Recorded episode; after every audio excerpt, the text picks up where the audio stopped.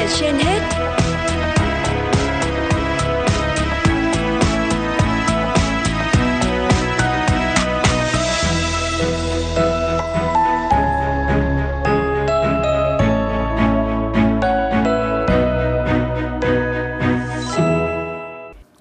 Minh và Lê Thông xin chào quý vị thính giả. Quý vị đang nghe chương trình Sức khỏe trên hết của Đài Phát thanh và Truyền hình Hà Nội. Mời quý thính giả cùng nghe bài viết của Phó Giáo sư Tiến sĩ Phạm Quốc Bình, Chủ tịch Hội đồng Học viện Y Dược Cổ truyền Việt Nam với nhan đề Ngành y là một ngành rất đáng để lựa chọn và cống hiến. Lựa chọn ngành y để phục vụ nhân dân, không chỉ bác sĩ, sinh viên, không phân biệt công tác tại bệnh viện, cơ sở y tế, tuyến trung ương hay cơ sở, khi có dịch bệnh hay khi không có dịch bệnh, mà tất cả cán bộ, viên chức người lao động trong hệ thống y tế Việt Nam đều thấm nhuần y đức. Y đức là phẩm chất tốt đẹp của người làm công tác y tế,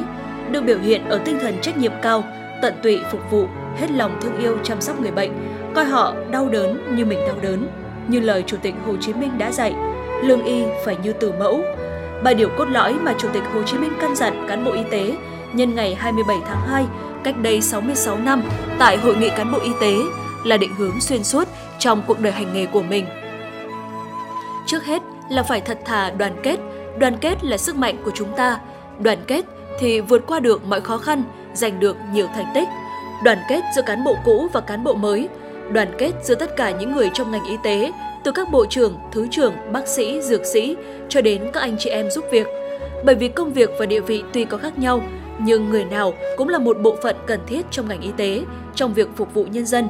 Thương yêu người bệnh, người bệnh phó thác tính mạng của họ cho cán bộ y tế, chính phủ phó thác cho ngành y tế việc chữa bệnh tật và giữ gìn sức khỏe cho đồng bào. Đây là trách nhiệm nặng nề nhưng rất đỗi vẻ vang.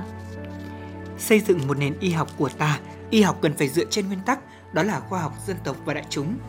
Ông cha ta ngày trước có nhiều kinh nghiệm quý báu về cách chữa bệnh bằng thuốc ta, thuốc bắc. Để mở rộng phạm vi y học, cũng nên chú trọng nghiên cứu và phối hợp thuốc đông và thuốc tây. Ngành y là một ngành đặc biệt, dù khó khăn nhưng là vinh dự khi được đứng trong hàng ngũ chiến sĩ áo trắng chiến đấu mọi lúc mọi nơi, mọi hoàn cảnh, mọi tình huống khó khăn, không đầu hàng trước các ca bệnh và vấn đề sức khỏe cộng đồng.